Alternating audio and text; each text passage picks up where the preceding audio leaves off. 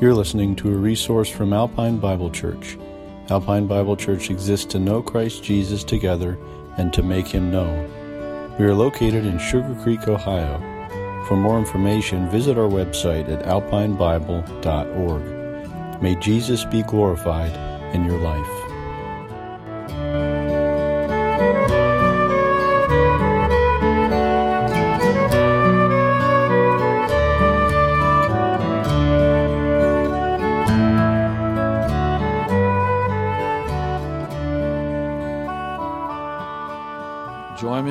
In Titus chapter 2. Last week I kind of began with a disclaimer. Let me give another one today. you know, the book of Titus is not something you'll hear taught on Sunday mornings in most churches. It's a leadership text, obviously, and I've had some say to me, You're going to preach out of Titus on a Sunday morning? And, uh, I felt uh, obviously led to do that. I want to just say today that uh, if there's a text in chapter 2, uh, in Titus, it would be chapter 2 that you would certainly not preach on a Sunday morning. But we're going to do it. And uh, I think it's necessary stuff. Matter of fact, I'm thinking in the last 20 years or so, I haven't found a sermon on a, in a church on, on the internet that has preached this and I would say the reason why is because it's if you want to talk about a text that's politically incorrect, this is the one. and so uh, those who want to be careful don't go down this road.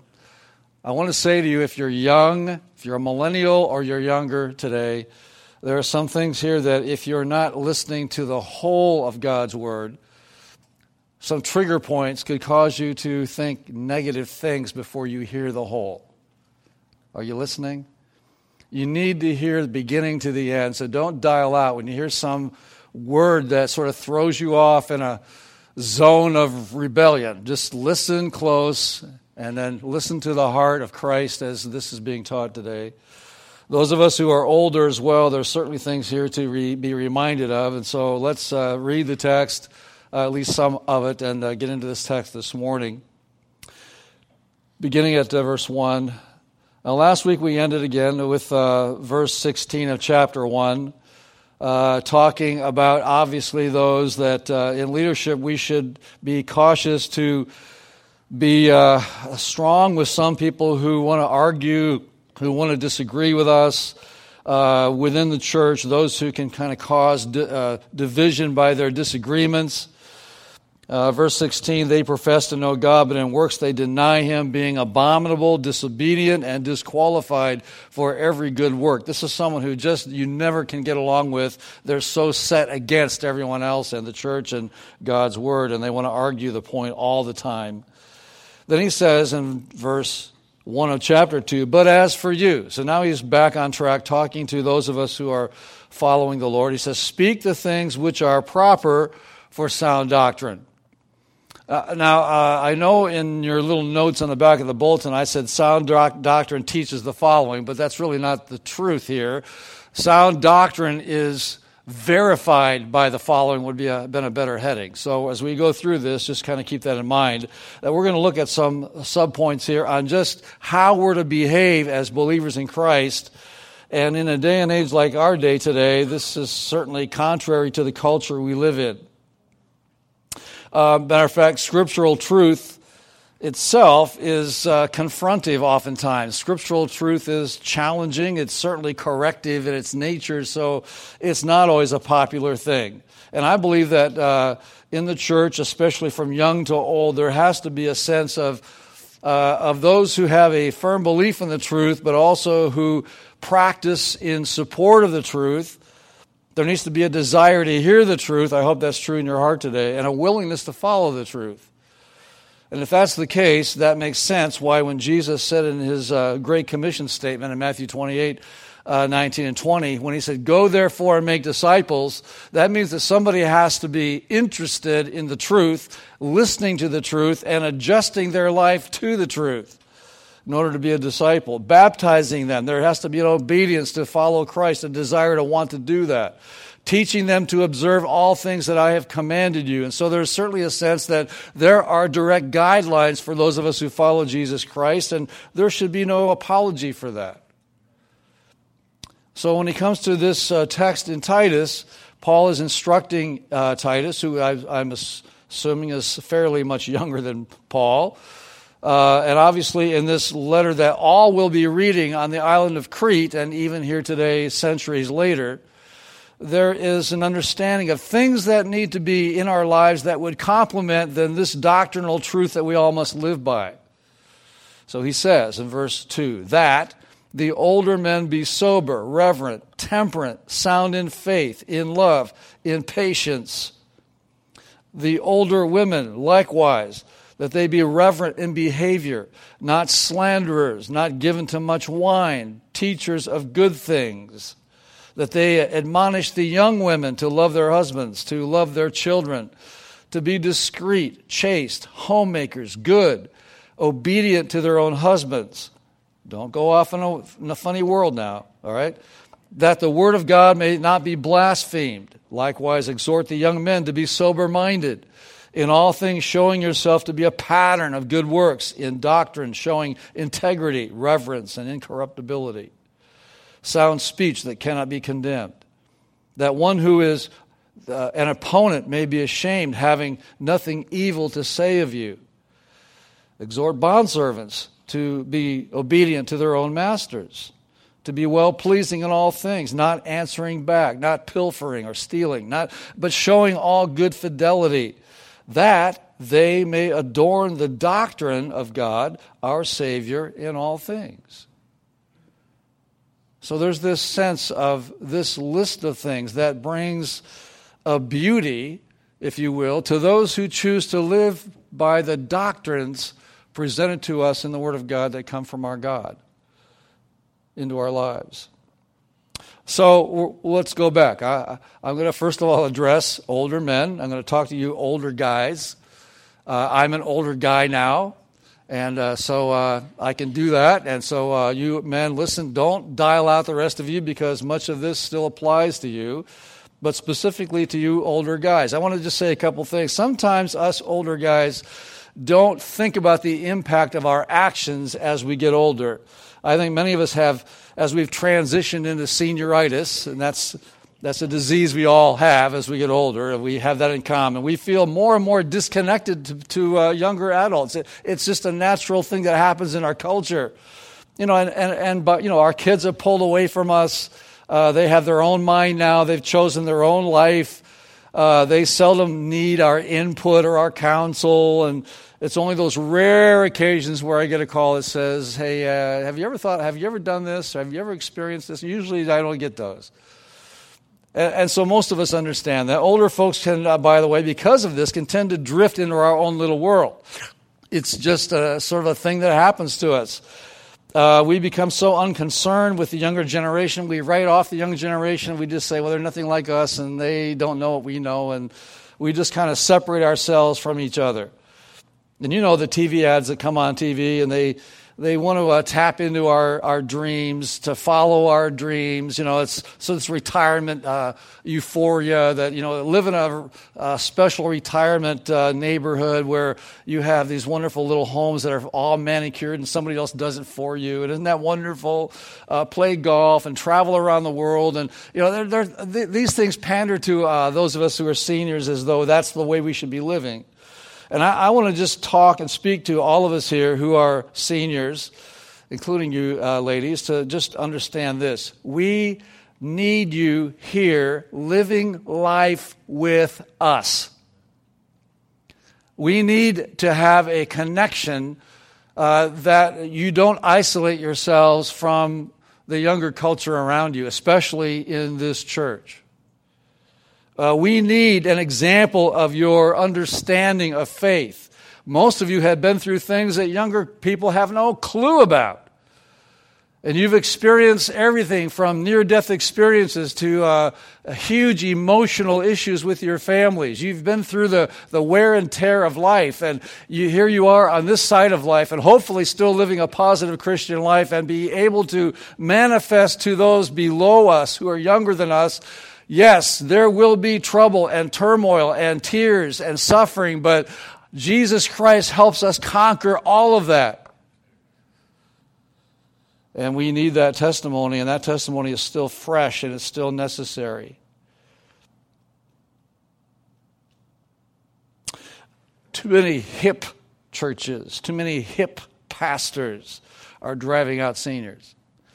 Uh, if you uh, just do a little survey of the larger churches that are developing today, uh, in certainly in metro areas and so on, uh, there is this sort of sense that well, seniors only attract more seniors. I don't know if you know where I'm going here, but they do not attract a younger than 40 crowd. Some churches in our neighborhood are dying on the vine because Younger people don't want to go where there's just seniors congregating. And seniors are really not open to younger people coming in and saying, let's change this and let's change that. So you have this sort of rift that develops, and oftentimes churches run a cycle, and then they get old, and then they get dry and crusty, and and completely non uh, understanding of the new culture around them, and they just write off everyone else, and that church eventually just dies. This is a balanced church. I mean, look around. We have old and young. Isn't that great? We want to keep it that way. So you young have to have babies, and uh, you old have to stay here. so let's work on that, okay? Let's keep it going if we can. That's very important. He says uh, for uh, uh you older men to be sober. Uh, you know, we know what that means to be serious minded, uh, somebody who's honoring the Lord uh, I want to add to that avoid the trappings uh, and attractions that are offered to us by the world around us, especially uh, in our area. Uh, don't forget while you're doing that, not, don't forget doctrine and truth. That's so, so important. He uses the word reverent, to be reverent. Now, in the text, there's two different words, there's two different translations of this word reverent. Uh, in this first one, to older men, the word is semnos. Uh, the word uh, has to do with being respectful of God in everything. We're to always be considering the perspective that we are always walking and living and breathing in the glory of God. So that everything we do is in His sight, in His hearing, in His awareness. Uh, he knows all things, so that as men we understand that and live our lives according to that truth. There's a seriousness about that, a respectfulness to honor Him because of who He is and His, his uh, uh, ever presence in our lives. Then He says, be temperate. Uh, the idea of holding back, uh, being uh, reserved, being self restrained. And again, in a world that says everything can have, be had now, we, we learn our lesson as we get older of the w- wisdom of just being careful, slow it down, be restrained, uh, be moderate in, in our life. And then he uses this word sound. And he gives uh, three emphasis to this word be sound in faith, be sound in love, and be sound in patience. Uh, that, that word sound is, is a word that means to be wholesome or healthy or free from error. They're sound. You know, uh, and he gives us uh, in faith, in love, in patience. I want you to go to James, and then uh, when you get there, we'll stick our finger there because we're going to come here, leave, and come back. So, in James chapter 2, and we'll come back to this in a second, but uh, just see what he has to say about being sound in faith. In chapter 2 of James, James, of course, is working through this issue of faith, and he wants to, you know, obviously remind us that faith without evidence or faith without works. Faith without something to prove faith is genuine uh, isn't real faith. And so in verse 22, he says this Do you see that faith was working together with his works? Talking about Abraham.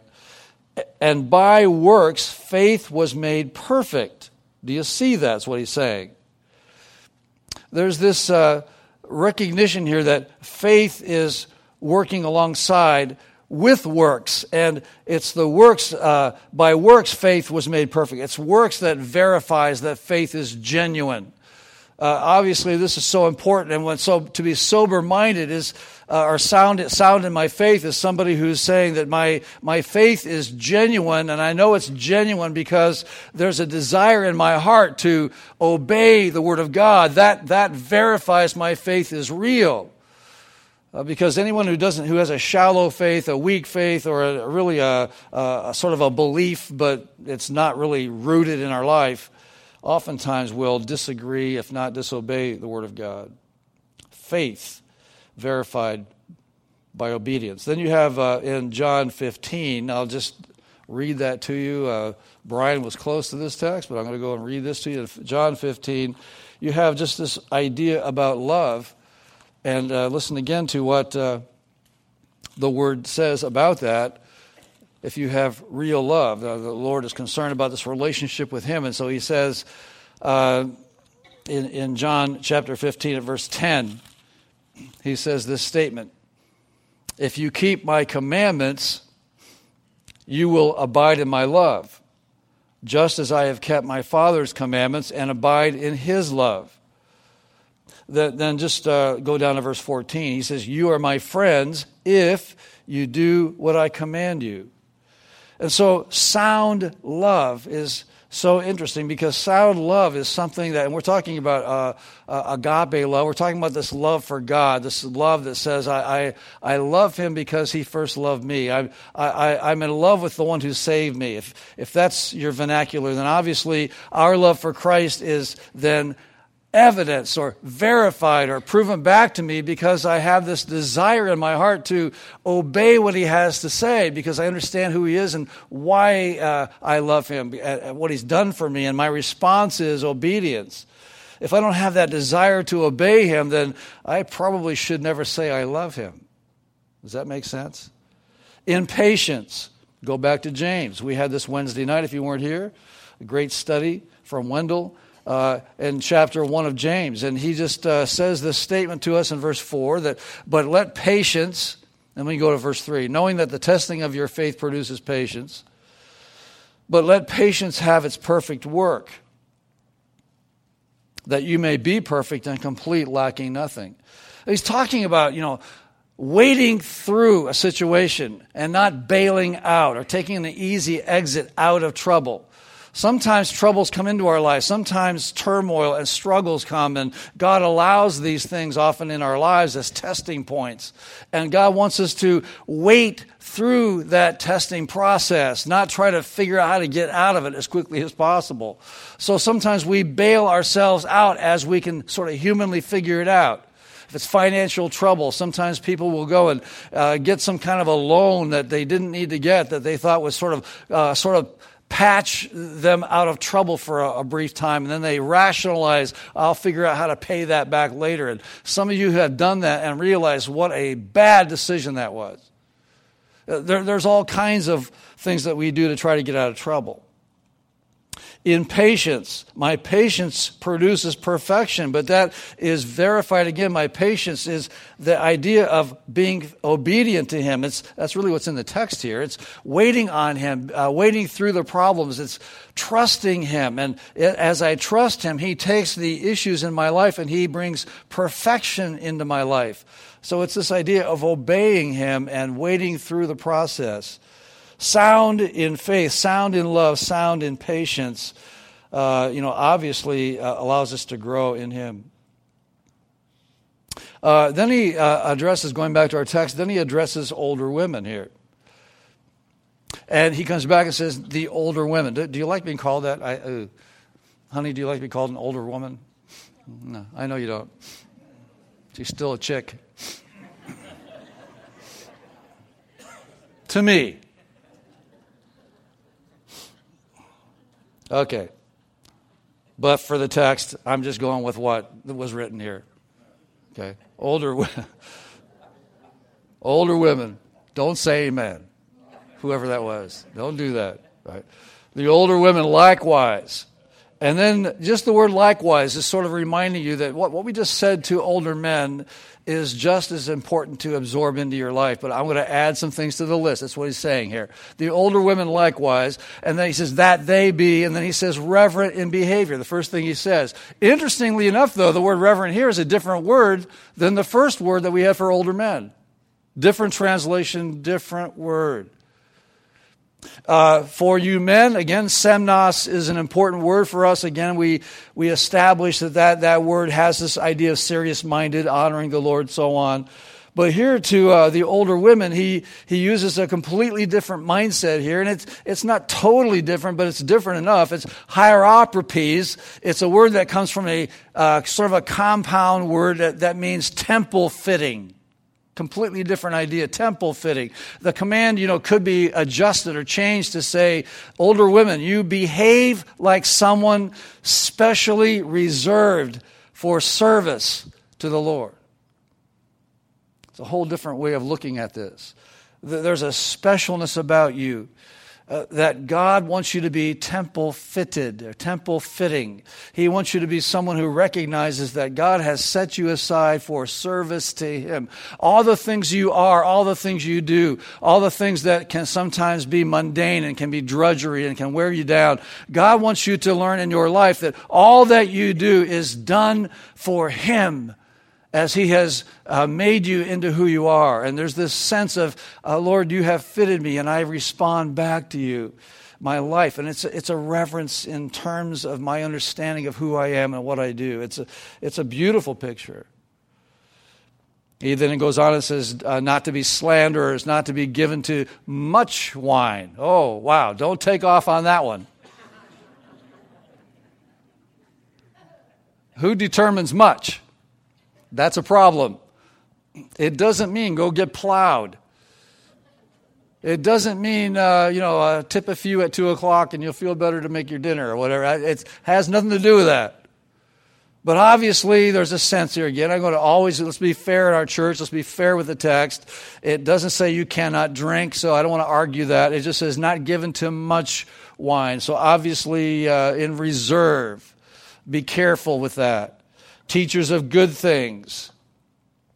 And in the text, then he uh, adds this little phrase, uh, uh, admonishing. Uh, so now, uh, interesting, he says, that, verse 4, that they admonish the young women.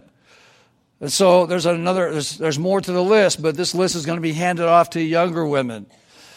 And, so uh, when we talk about slanders, giving too much wine, teachers of good things, admonishing young women, I want to make a, a very important note here to our church, and it's right in the text. Titus is commanded to address older men and older women. And when you come to younger women, notice it's older women who are commanded to address the younger women, not Titus. This has gotten churches in more trouble, not understanding the text. Uh, most pastors, Christian leaders, parachurch leaders who have staff or who have counseling in their life uh, get themselves in trouble when they are over spending time counseling with younger women.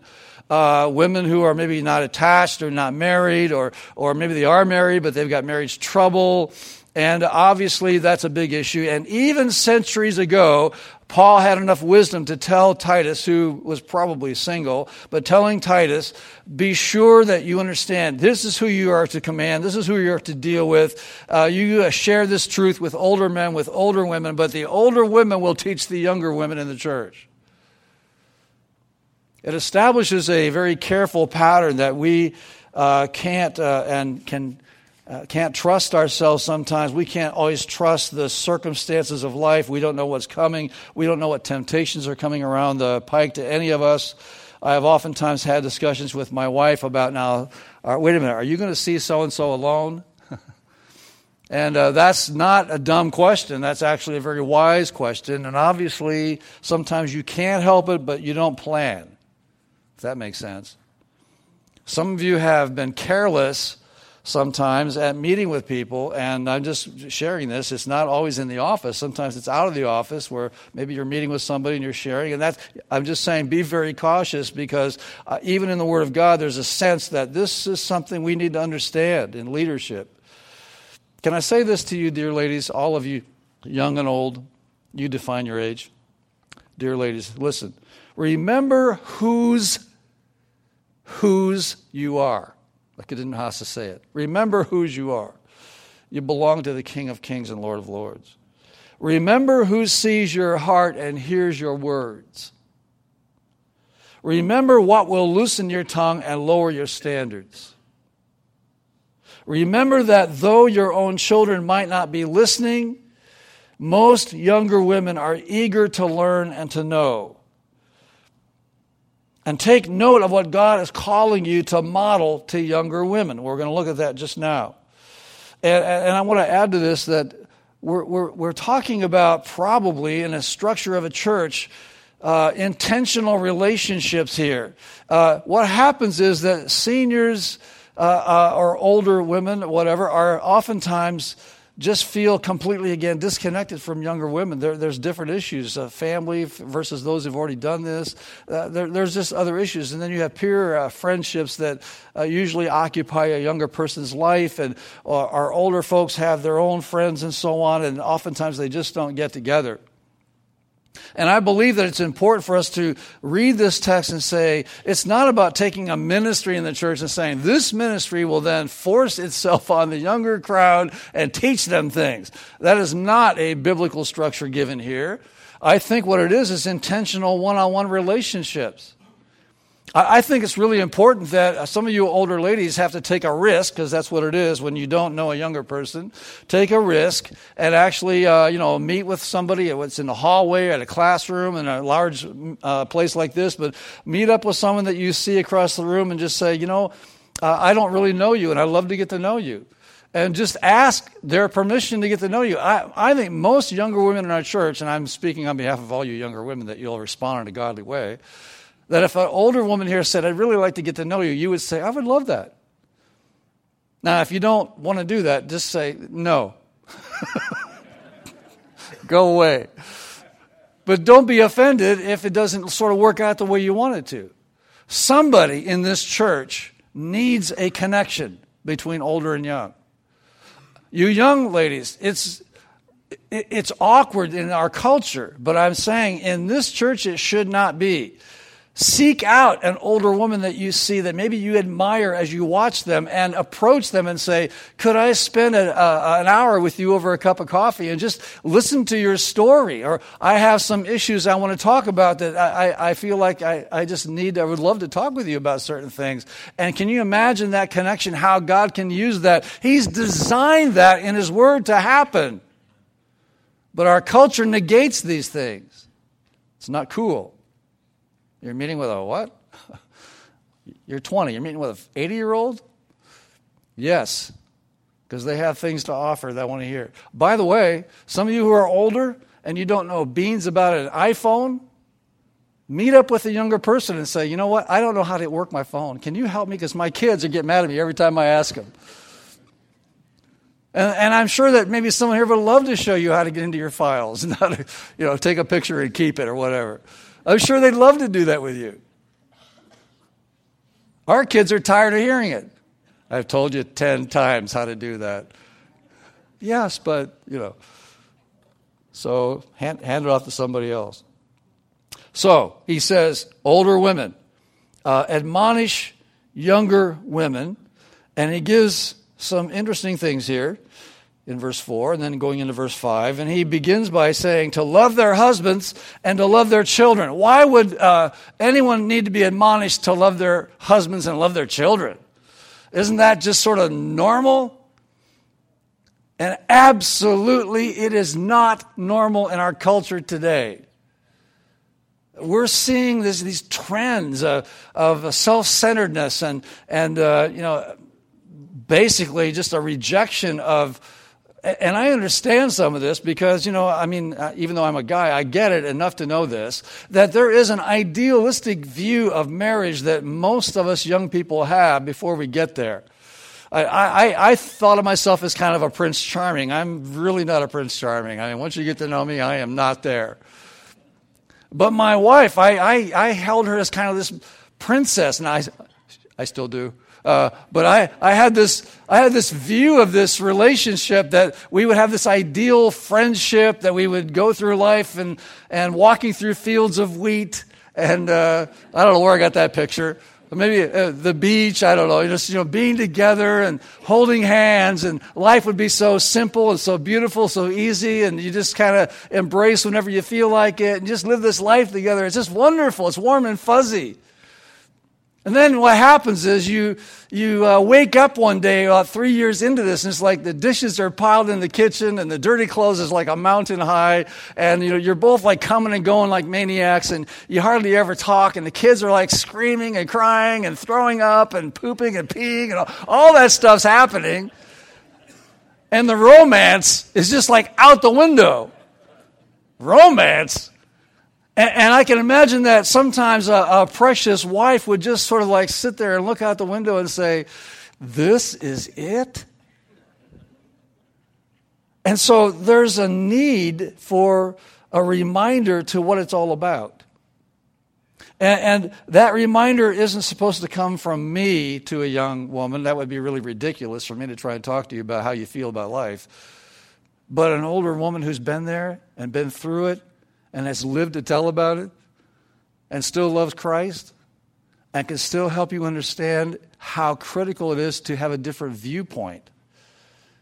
To, to love your husband means to recognize it's not all about gushy feelings, it's about recognizing and honoring the purpose of your lives together the value of that, God's design in your life, and, and not losing focus on that you know, in the hard times, you got to keep your eyes focused on the right things. And and your kids, you know, when your kids are just like all over the map, you you know, sometimes you're just going to lose it. And you want to get away for a weekend, and he's just you got to be reminded. And again, through someone who's been there and done it, you need to love your kids. You're on a mission. The mission is to pour yourself into these. And some days you feel like nothing's happening and you're not getting through, but you got to keep doing this because God designed you and equipped you and prepared you for this. And so these are truths that are to be handed down.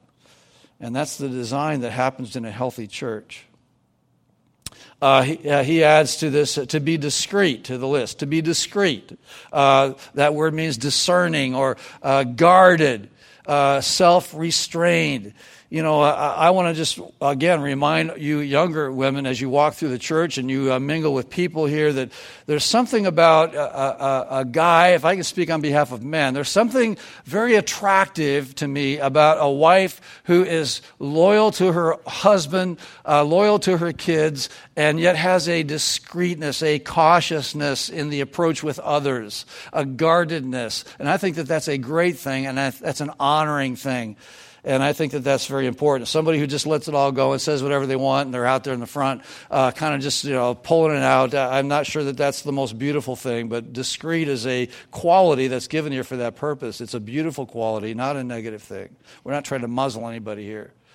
To be chaste, uh, that word means morally pure, thought and conduct. It means to be decent, but the word I like the best is the word modest to be chaste, to be modest. Can I read what the Bible says in 1 Peter 3 about this? And I won't leave guys out, I promise you. I want you to see this is not going to be one sided at all, but I want you to see what the Word says, first of all, to uh, all of us, but certainly to young ladies. Look at uh, 1 Peter chapter 3, starting at verse 3. And, I mean, and he begins by, even in verse 1, talking to wives about being submissive to their husbands and so on. And even if they don't obey the word, they without a word may be won by the conduct of their wives. So, you know, live a Christian life whether your husband does or not, is what it's saying. Uh, but look at verse 3. Do not let your adornment, that's, that's your makeup, your beauty, your, your, all the stuff that we we do to improve ourselves and make us look nice. Don't let your adornment be merely outward arranging the hair, wearing gold, putting on fine apparel. Rather, let it be the hidden person of the heart. Let me pause and say, first of all, the text doesn't say don't beautify yourself. Let's just keep that in mind. It, it means along with that. I just want to throw that out. Because I think sometimes there's a misunderstanding here that uh, I, I can't, uh, I'm not supposed to look beautiful. I, I've got to I, I've got to keep myself so reserved and so hidden uh, that only my husband would ever see me. And I think that that's not what the word is saying, and often yet it's taught in certain places. No, he's just saying, don't let that be the only thing. Merely outward, he says. Rather, let it be the hidden person of the heart with with the incorruptible beauty of a gentle and quiet spirit, which is very precious in the sight of God. I don't know if you should underline that, but God is really looking for a woman who follows him, who is uh, realizing that the inward beauty is as important as the outward, and that God considers that person very precious in his sight. Isn't that beautiful? For in this manner, in former times, the holy women who trusted in God also adorned themselves, being, oh, be careful here, being submissive to their own husbands. There, there's this uh, interesting uh, uh, part of this when we talk about being chaste. There's this interesting part that if we use the word submissiveness uh, here, we're talking about submissiveness is really an adornment. When you're talking about, I'm going to beautify myself today, I'm going to look nice for the day, I want to look nice for my husband and my kids, I want to look nice for my family, I want to look nice in the community. So, uh, you know, we, we do that. I, most of you don't go to the grocery store with your hair up in curlers and nobody even wears curlers anymore so you know i'm not that out of it but you don't you don't go like you know looking like you don't really care about life most of us try to look nice when we go i, I, I even i do that you know us guys but obviously, in this understanding, there's this sense of, uh, of trying to adorn the outward part, and obviously the inward part needs to be adorned as well. And when he uses this phrase, which has often again been misunderstood, uh, those who uh, try to adorn the, uh, themselves internally, and oh, by the way, there's an adornment to those who choose to be submissive in their spirit. And that word really means to be humble. Uh, I, I choose to be humble in my spirit toward those around me. There, there's an adornment that uh, we don't even think about, that that actually makes you more attractive than less. And God has designed us this way, and so He calls on this to be an issue in our lives to understand this. And he, he uses, now, now, going back to our text in Titus, he uses the word homemaker. I thought about this uh, quite a while, and uh, obviously, uh, uh it, is, it does not mean stay at home moms. It is not in the Bible. Uh, uh, homemaker does not mean that. You are a slave at home, you cannot go out. That's so obviously wrong. But it does mean that you have this understanding that you are the manager of your home. You're the one who's uh, called on here to, you set the tone for that. I, I, don't know why it is, and in our culture where we have decided that uh, there is no distinctiveness between men and women, we're all the same, we all do the same things, we all look the same, we're all supposed to talk the same and perform the same, and our kids, our kids poor kids today, they, they don't even know what they're supposed to be, and they, they can't be just a boy anymore. They can't be just a girl. They're, they have to sort of be everything.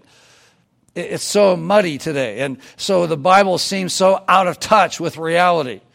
But what he's saying here when he says the word homemaker, he's just saying there's something that's built in here that, and it's not always going to be a woman. There are exceptions to the rule. There are some men who stay at home and do home and prepare the home, and I understand that. But for the most part, in general, he's just saying here that God has designed you to be the one who is the soft one, who kids want to, you know, rest on, who, who uh, uh, people trust to beautify a home. My goodness, we talk about this. Uh, we said it the other day, just this weekend, uh, this week, uh, that if I lived by myself, if I was all by myself and just me and me, I would have a tiny house. One of those little tiny things. I only need one room. That's all I need. Give me one little room. And the kitchen's on one wall, you know, and the couch is on the other wall, and the bathroom's on this wall. I, that's all I need. And I would be happy and fun. That, that would be my life. Come into my house, you know. I, I can invite over one person, maybe two. Have a seat at my, well, there is no table. Have a seat in my chair, you know. I, I would, that, that's who I would be. But because I have a dear, precious wife who cares about our home, and puts things on the wall and puts decorations out and makes it nice and cozy for me. That, that's a gift from God to me from her. Now, when she says, What's on the wall? And I go, I don't have a clue because I don't appreciate what's on the wall. I just know it's there. And, and maybe some of you guys are like that, but that, that's okay. But obviously, we need to be as sensitive as we can about this. But I am thankful for my home. I'm thankful that my kids love to come home from their life, love to come home and just relax. And all of that comes from my wife because when I go home, I still like to work. It's not relaxing. If you come home, if I'm the only one there, it's not, I'm not relaxing. I, I might have, I might look like I'm relaxing, but I'm still working. Us guys kind of do that sometimes. So I'm just saying I, the blessing of, of a homemaker in my life is huge. And of course, Proverbs 31, we all know the text. It talks about a woman being industrious, being resourceful, being engaged, uh, obviously, in her home and her family and so on. And, and, that's what he's addressing because today all this is being thrown out for political correctness. And, and the, the shaping of lives is being lost in misunderstanding how God's designed us and what He's called us to do. He uh, actually has to say, can you imagine this? But can, he actually says in the text, and I don't think God's word's missing anything here, but just listen to what he says here. Not only be discreet, chaste, homemakers, but why would he say, teach them to be good? And, and, I think when you uh, do a study on that. It's really the idea of just, again, the, the, the motives of why we do what we do. Uh, teach them the motives that steer our decisions. Uh, good, meaning out of out of a right way of thinking, out of right doctrine and right understandings of who I am and what God's called me to do. Good things should come out of my life and that's what he's really talking about. Then he adds this next phrase, don't get mad again, but it goes back to the text obedient to their own husbands. Again, don't misunderstand this text. It's not saying be obedient to the, the guy who's pounding you in the ground, the guy who's abusing you, the guy who's, who's uh, ugg and tugging. He's, he's just a, a, a tough dude who's crude and rough and doesn't care and treats the kids bad or uh, doesn't work, uh, uh, whatever it is. You know, d- d- I understand those things are out there, but in uh, in the right kind of ideas here, uh, there's this sense of, and what he's talking about here is how a wife is viewed by her husband in certain situations. Do you know that? Uh, um, uh, some of the counseling that I've had to go through are men who are angry or jealous when they see their wives sometimes going to counseling, even coming to me or going to someone else and talking in the foyer with some other man. And uh, they see that and they get angry because sometimes their wife is getting advice from everyone else and never consulting with their own husband. That's, that's so demeaning. Let me give you an example. The story of Adam and Eve. You know the story. Eve Eve looked at something, okay? That's okay, we all do that. Eve looked, but then Eve considered. Then Eve communicated with the wrong person. And from that, Eve deducted and Eve decided. Not one time did she consult or even consider input from her husband. So this goes deep into our culture, into our, into our, our background as really the first sin of Eve was not eating the apple on the tree. The first sin of Eve was not consulting with her husband. We never teach this. The first sin of Eve was not being a partner with her husband and saying, uh, What do you think, Adam? And at least having a discussion before she continued on. And she was getting counsel and information from the wrong source that was steering her into sin, taking her down the wrong road. And I'm saying the result of that, obviously, is the devastation of our culture today where women see men as basically useless, and maybe your husband is. That's, that's not right. But I'm speaking in terms of general here as what should be. That uh, the, com- the comment today in our culture is that men aren't really needed. A woman can do almost anything a man can do, and maybe you can, and that's okay. There are some women a lot stronger than I am. I was uh, actually working out this week at my rehab to build my uh, system up, and I'm on a treadmill, and I'm thinking I'm doing pretty good. I'm almost bragging about it. I'm, I'm at 3.8, walking at you know a four percent incline, and I'm just going away. And this, I'm telling you, this girl that was right next to me, maybe 30, was sprinting. And I finally got so irritated, I said, Slow down. You're making me feel like a wimp. and she laughed and just kept on sprinting, you know. so, yes, yes, you just realize again how pathetic you can be at times, you know, how weak we can be. But obviously, in that understanding, here's this sense I wanted to communicate today that men are given this sense that if, if I obey my husband, then basically you're saying I'm a slave. I feel pinned down. I feel conquered. I feel shut down. And, and that's not what the intention is at all. Godly submissiveness is nothing more than being humble, and obedience to a husband or anyone like that, anybody in authority, but obedience to a husband is simply showing honor where it's due. Now, if you say, well, there's nothing due, that's a problem. But obviously, that that's the ideal. But when these things are applied, as, as Peter has written them down for us, and even back here in Titus, if these things are written down and, we, and they are, and we are to follow God's word, then obviously there will be good fruit in our lives as we follow Him. now he uh, goes to the issue of young men in the text back in Titus, and he says to likewise exhort the young men to be, and then he gives this list sober minded, in all things showing yourselves to be a pattern of good works. And then he goes on in doctrine showing uh, integrity, reverence, and incorruptibility. To be sober minded to be a pattern of good works. And guys, he's talking here about obviously having an ongoing demonstration. It's the word pattern. It's, it's an ongoing demonstration. It's, uh, it's, it's, it's a long term run here.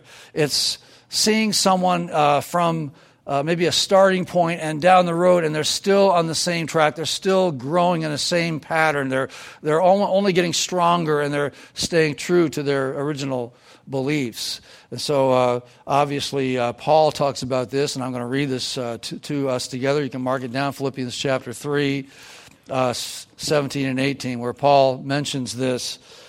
He says, Brothers, join in following my example and note those who so walk. So there's this sense of pattern in people's lives. And so young men should be looking for others who have a pattern to follow.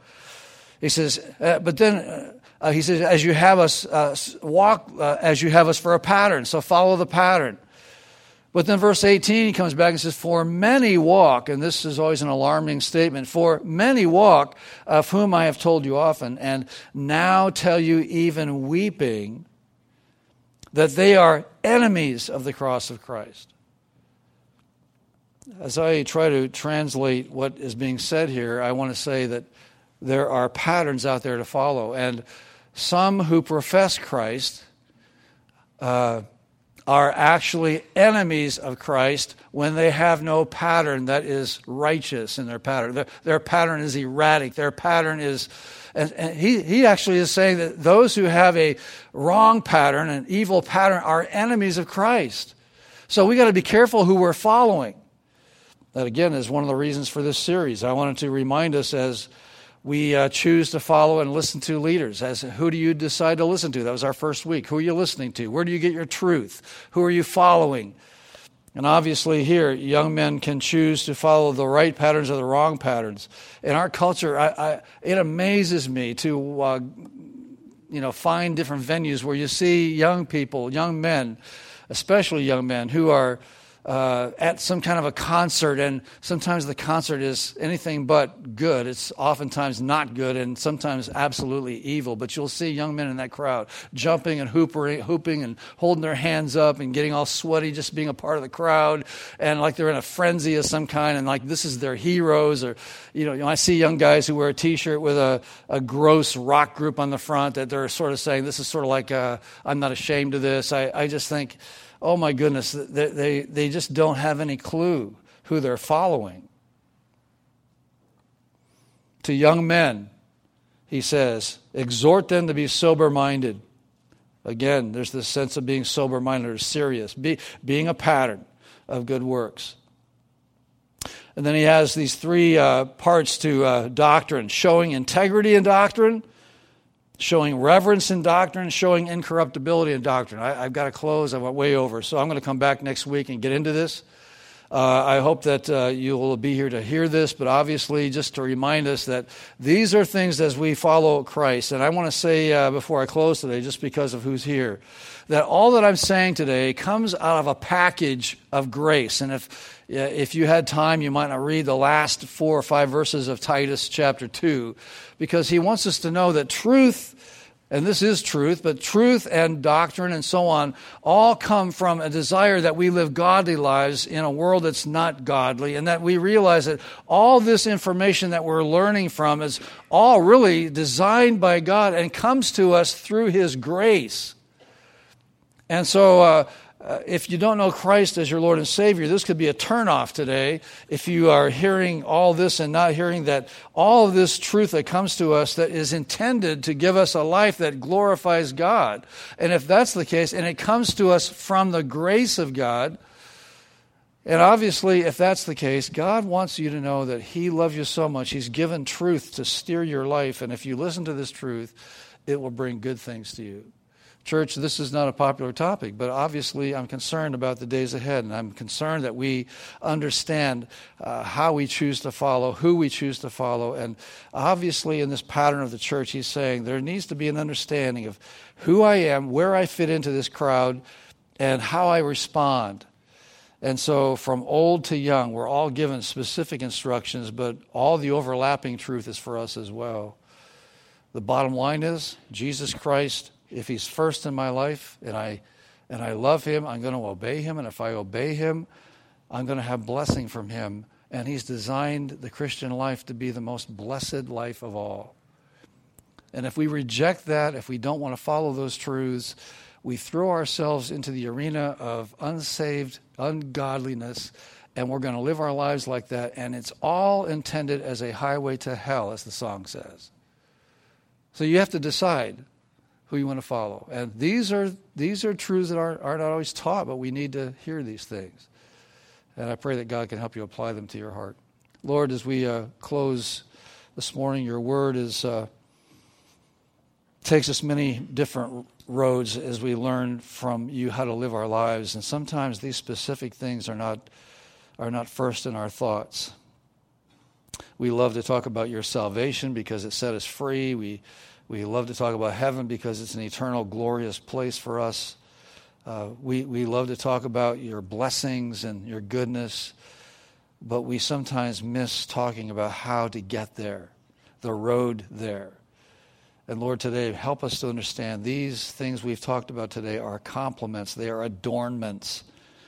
They are those things that are attractive to you as we choose to live our lives in this way and they're always meant for our good and our blessing.